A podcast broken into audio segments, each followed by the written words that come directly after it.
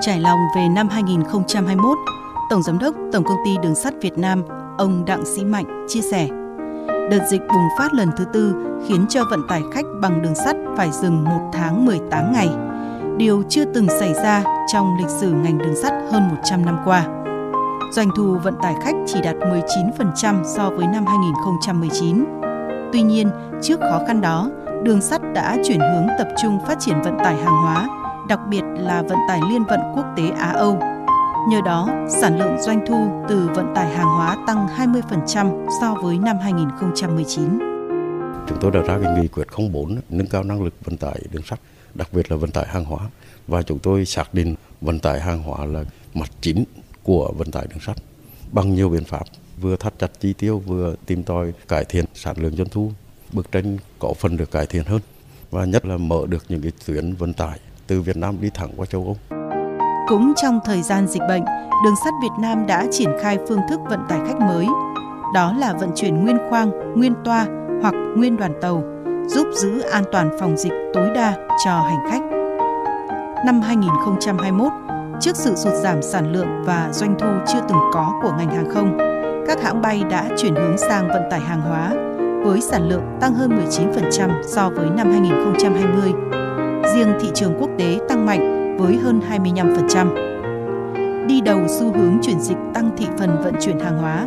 hãng hàng không quốc gia Việt Nam đã hoán cải 7 tàu bay thân rộng, 6 tàu bay thân hẹp để chở hàng. Nhờ đó, doanh thu vận tải hàng hóa năm 2021 của hãng hàng không quốc gia Việt Nam chiếm khoảng 41% doanh thu công ty mẹ và 27% doanh thu hợp nhất Ông Đặng Anh Tuấn, trưởng ban truyền thông hãng hàng không quốc gia Việt Nam chia sẻ. Hai năm vừa qua, chúng tôi cũng đã mở mới được trên 30 đường bay hàng hóa quốc tế thường lệ. Trong tương lai, bên cạnh cái việc tiếp tục sử dụng cái đội tàu bay đã hoán cải, thì chúng tôi cũng đang chuyển đổi thêm một số các tàu bay thân hẹp nữa để chuyên chở hàng. Sức bật của các doanh nghiệp hàng không còn thể hiện rõ nét ở việc ngay trong năm khó khăn nhất, hai hãng bay của Việt Nam chinh phục thành công đường bay thẳng tới Mỹ hiện thực hóa giấc mơ ấp ủ 20 năm bay thẳng tới thị trường khó tính bậc nhất thế giới. Trong các loại hình vận tải, vận tải biển được xem là điểm sáng trong năm vừa qua, với tổng sản lượng vận tải hàng hóa ước đạt 156,5 triệu tấn. Riêng sản lượng hàng container tăng 12%. Ông Lê Quang Trung, Phó Tổng Giám đốc Tổng Công ty Hàng hải Việt Nam cho biết, đơn vị đã tận dụng cơ hội thị trường, nâng cao hiệu quả khai thác vì thế, sản lượng tăng 21%. Doanh nghiệp cũng đang tập trung phát triển đội tàu vận tải container hiện đại, trọng tải lớn và vươn xa hơn.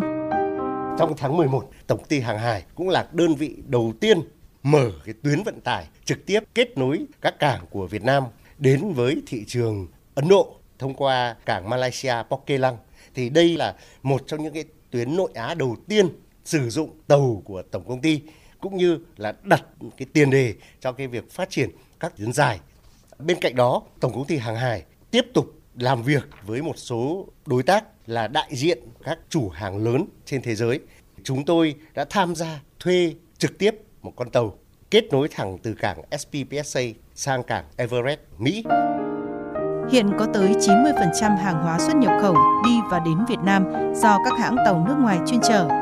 Vì thế, đây là cơ hội để doanh nghiệp trong nước phát triển các tuyến tàu trực tiếp từ Việt Nam sang Mỹ và cũng là giải pháp mới cho các nhà xuất nhập khẩu tăng tính cạnh tranh cho hàng hóa Việt Nam.